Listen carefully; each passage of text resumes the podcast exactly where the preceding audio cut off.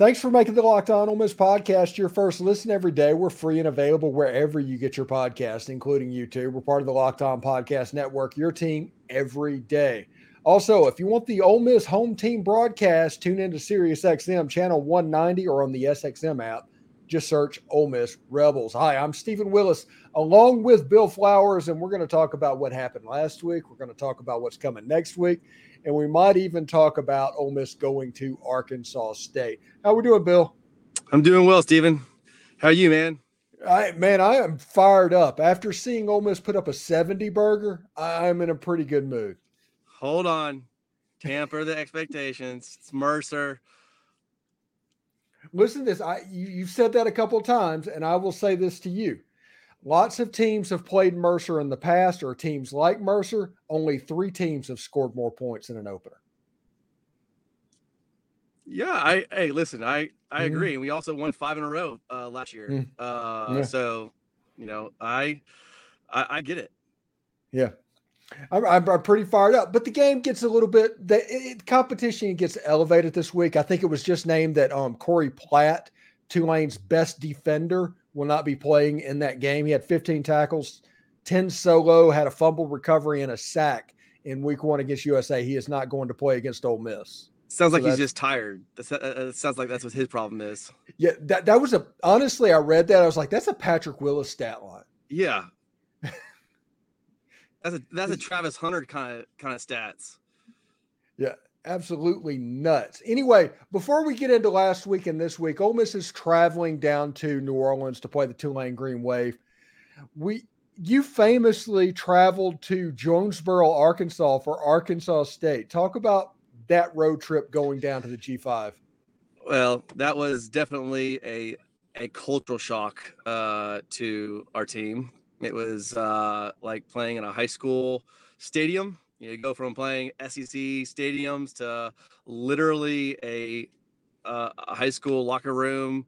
Uh, the stadium was was was already you know like a like a glorified high school, and then they were doing uh, renovations to it, and the the field, you know, it was it was sort of like a junkyard dog. You know, don't complain, just play. Uh, you know, don't don't roll an ankle. Uh, don't complain about it, just play. Uh, it was definitely so this so the stadium was under construction. You had yeah, it was definitely uh, a memory where you're like, wow, uh, there there's some there's some stadiums that I'll I will remember, and that was that was one of them. Yeah, that was interesting. I think I remember listening to that game. Let's see, when was that? In 2001, maybe 2002. Uh, is 2000. I think it was 2001. Yeah, it was 2001. My true freshman, my redshirt freshman year. Okay, because um, I would have been in the military at that point in the Navy, stationed in Philadelphia, Pennsylvania. So I would have stayed up listening to that on broadcast.com because that was the only way I could hear what was going on um, from Philadelphia, Pennsylvania. That that that's how I spent that game. You were trying not to roll an ankle. I was hoping my 56k modem would not go out. Yeah, you didn't miss anything. Yeah, it's pretty fantastic. Uh, I, I, love the fact that we went to Jonesboro. That that is going to be one of the things that Pete Boone is remembered by by Ole Miss fans moving forward is the road trip to Jonesboro. I think. I think he's the one that signed that contract. So interesting. Uh, the Mercer game. What are your takeaways from the Mercer game? What stands out? Um, what did you like? What did you not like? So the Mercer game, what I liked was they they executed the play calls. That's what they did. They they executed it. Uh, you you're defensively. Um, I, I'm concerned um, I know the stats show that they only had seven points. I know uh, I read where Kiffin uh, told uh, um, our D coordinator that, uh, hey, that first play, we paid you a lot of money, but that's not what we were expecting out of you, uh, which, you know, gave him a hard time. But, you know, I, I wasn't. I thought our defense was on the field, you know, too much. But it's hard to predict when you're playing Mercer. Um, it just, it really is. It's hard. I think that they played, they did everything they were supposed to offensively.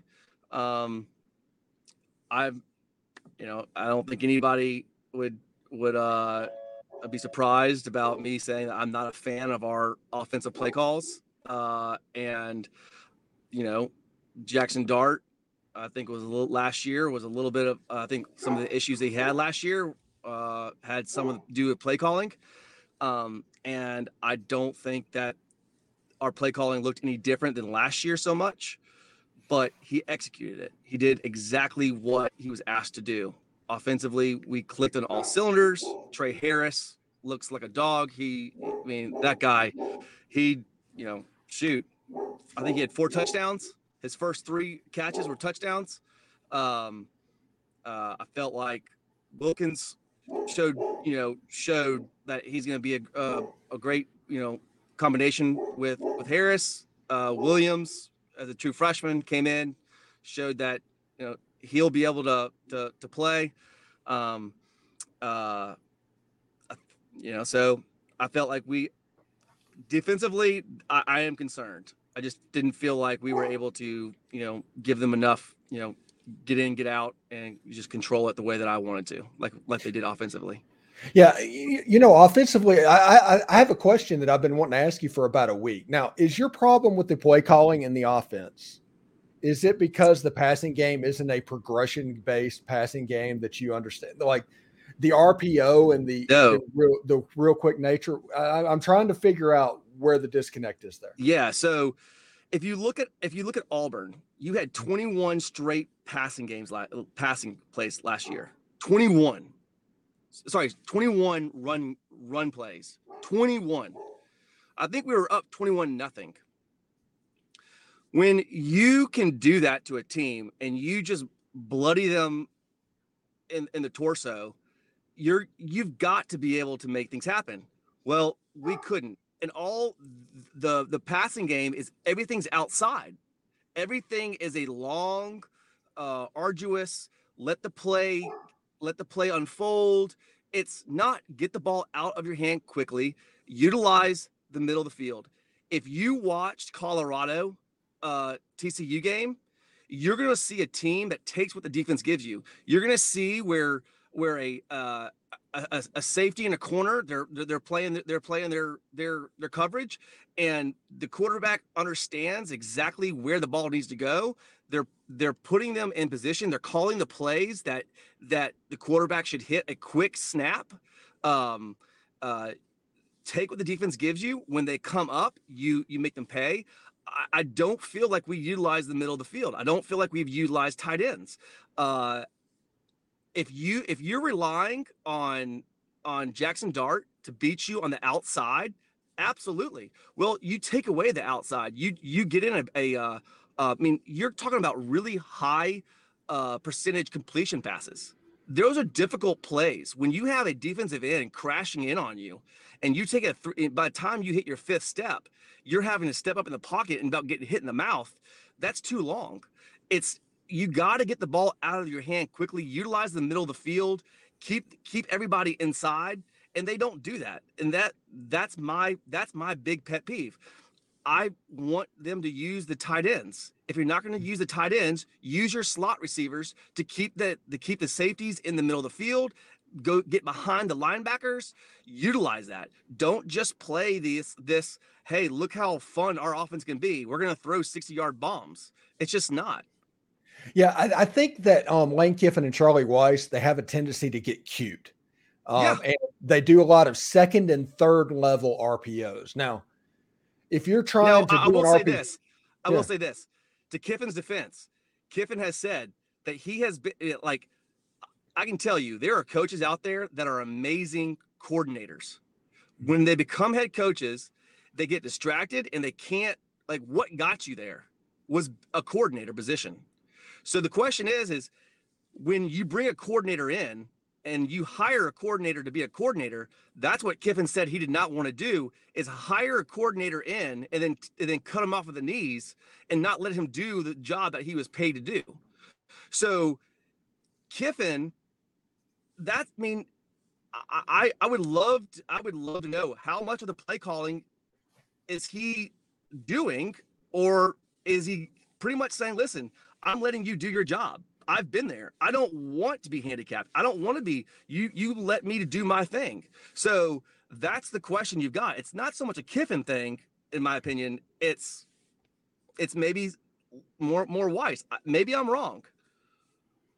Well, I, I I think the first game, honestly, and and this offense, and I will call it Kiffin's offense, but it's you know it could be Charlie Weis calling it as well. It's it's the same essential offense. Yeah. But with Caden Prieskorn being out and Michael Trigg being suspended or whatever he was in the first half, and you had Kyron Heath, who was a first time tight end, I can see yeah.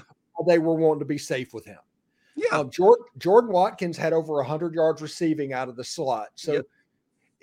He, I think whenever the full complement of this team comes into yeah. focus, it, will look more like we expected to look. And that's what, and, and that's what I'm hoping. I, I, hmm. I, I I'm hoping that they utilize the weapons in the middle of the field. Uh, you know, you asked me what what did I see, mm-hmm. and it resembled everything of last year. Um, the one play that uh, the first I think might have been Spencer's first throw, which doesn't surprise me.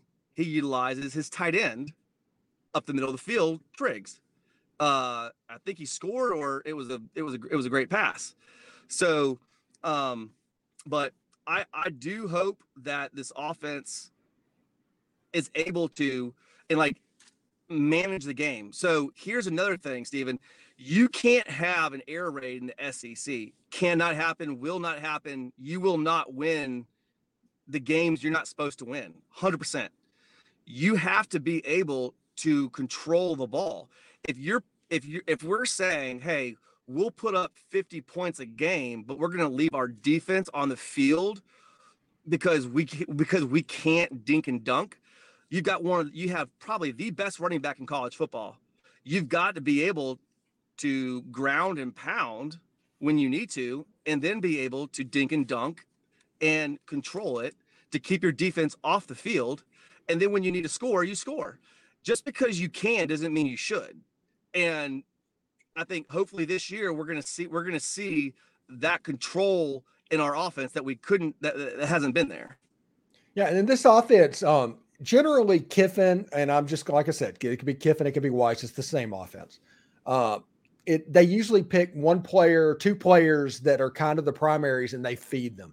They feed their talent. And and is it also possible that the talent that they have picked out this year for what they're going to do and trying to get people the ball is going to be a combination of Quinshon and Tre Harris. Yeah, I mean, for sure, but at the end of the day, you're you're, you're going. I mean,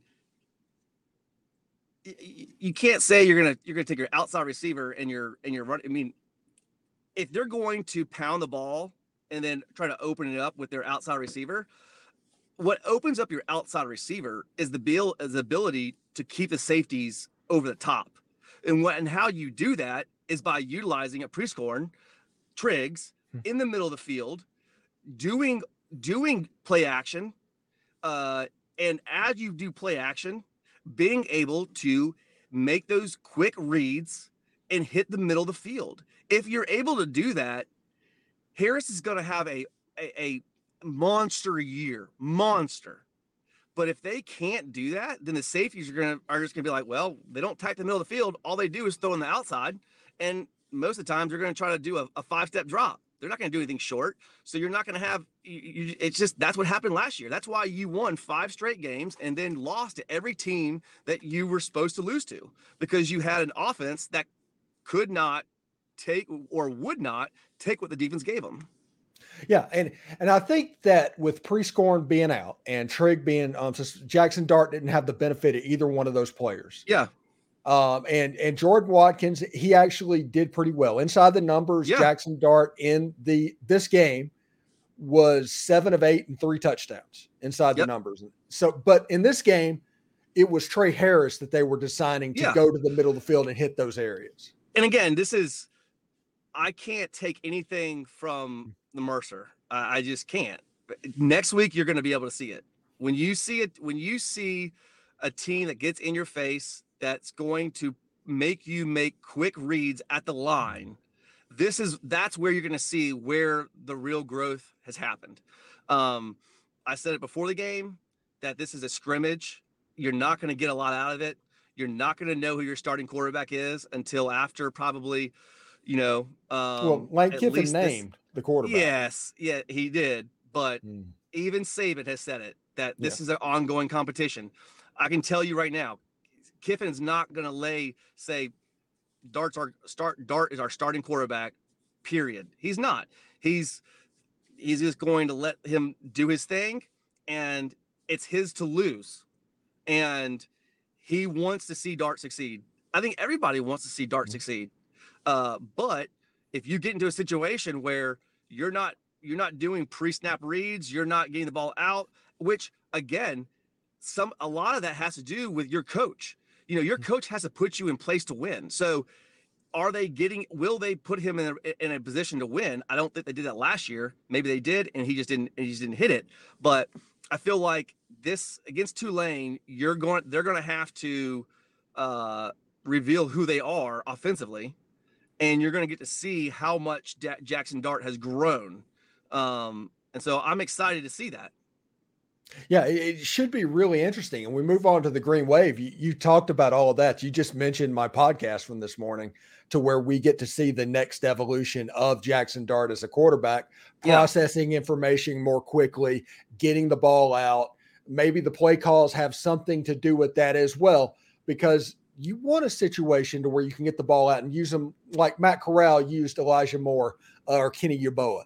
We know that that is in the system we need talent that we need to be able to see that because once Alabama happens, we are three weeks away. Yeah.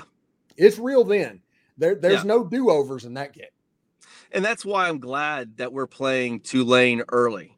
Mm-hmm. Um, I feel, and I'm glad we're not playing Alabama on a bye. What's killed us in the past is that you play these three or four games. Ole Miss, Ole Miss fan base gets excited. They've played a, uh, um, you know, a speed that's not really realistic. It's, you know, it is what it is. And then all of a sudden you have an off week uh, and you're, you're just kind of, you know, going through the motions. And then all of a sudden you get hit with, with hypersonic SEC, you know, Alabama speed. And it takes you a half or three fourths of a game to get acclimated. And so I'm glad we're playing, we're, we're playing Tulane now. Uh, I think it's going to force our offense to show who they are.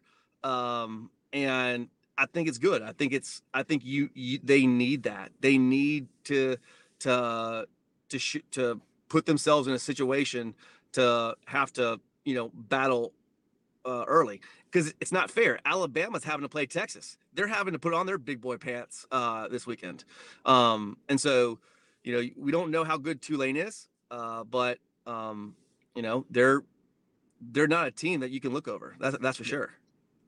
Yeah, honestly, I would have liked in the schedule if Tulane was the opener and then you play Mercer. Yeah, because, I, I, I'm, I, I, that wouldn't be bad, but I also think it's probably not a, a bad thing to get one more exhibition game under your belt, mm-hmm. then play Tulane. Hey, I'd rather play Tulane than Texas, um, uh, for your second game. So I think it's a good, I think it's a good evolution. I think it's a good, a good step. Okay, before we get out of here, let's let's talk about week one, like impressions. Like LSU, all of a sudden the ESPN FPI went from LSU being a 60% probability favorite in that game to Ole Miss being a 60% probability favorite in that game. LSU did not look good.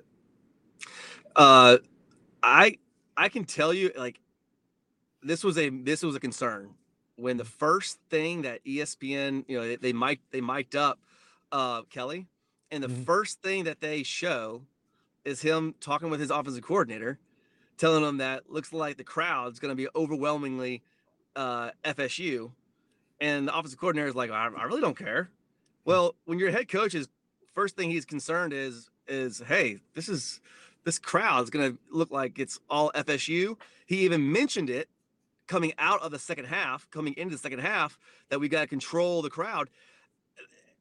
LSU almost to me, they they gave up. Like it didn't look like they were competing it didn't look like a Chip Kelly, I mean, uh, Coach Kelly team that that you're. I mean, this guy, this guy is eats nails. You know, he's everything he's done has been, you know, blue collar.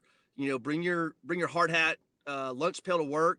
Um, and it just didn't it didn't seem i was surprised i was shocked to see lsu kind of lay down like that you, you know what it looked like it looked like Ole Miss versus lsu last year in reverse yeah i i i Mhm. would agree uh, Um, I, yeah i totally agree on that um so Yeah.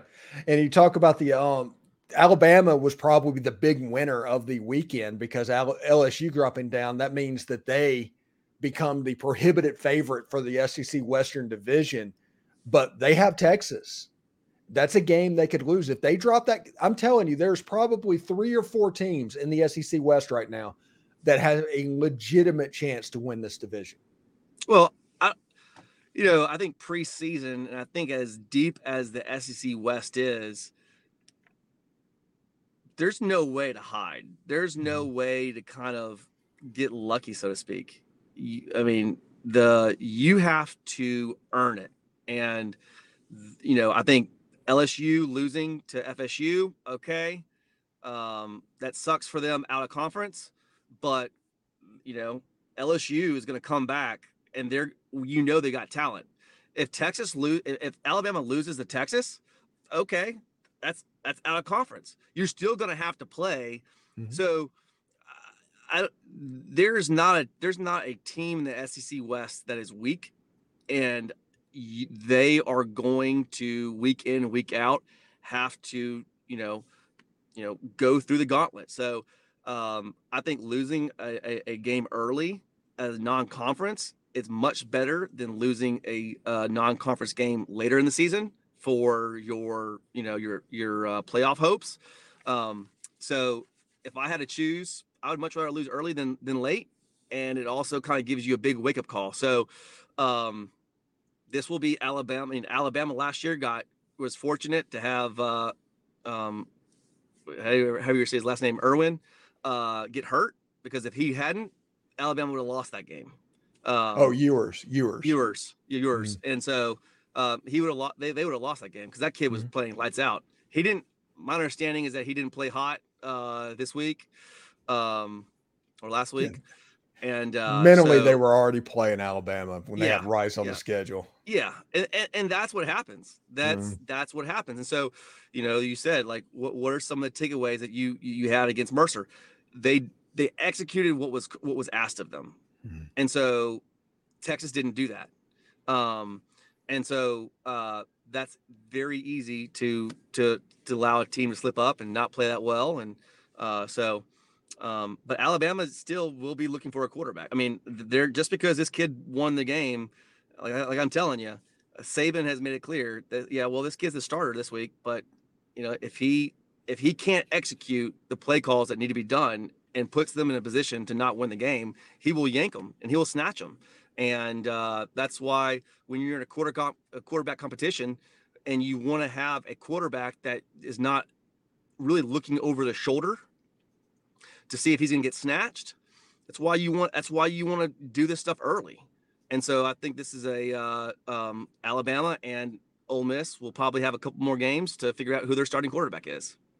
All right, I th- I'm not. I'm not not sure, but I think your brother went to Tennessee. You went to Ole Miss. How much would you like to see that game this year?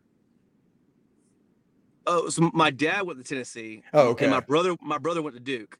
Oh, okay. Uh, oh, they he had a good weekend too. He's probably Yeah, crowing like yeah. crazy. go Dukies!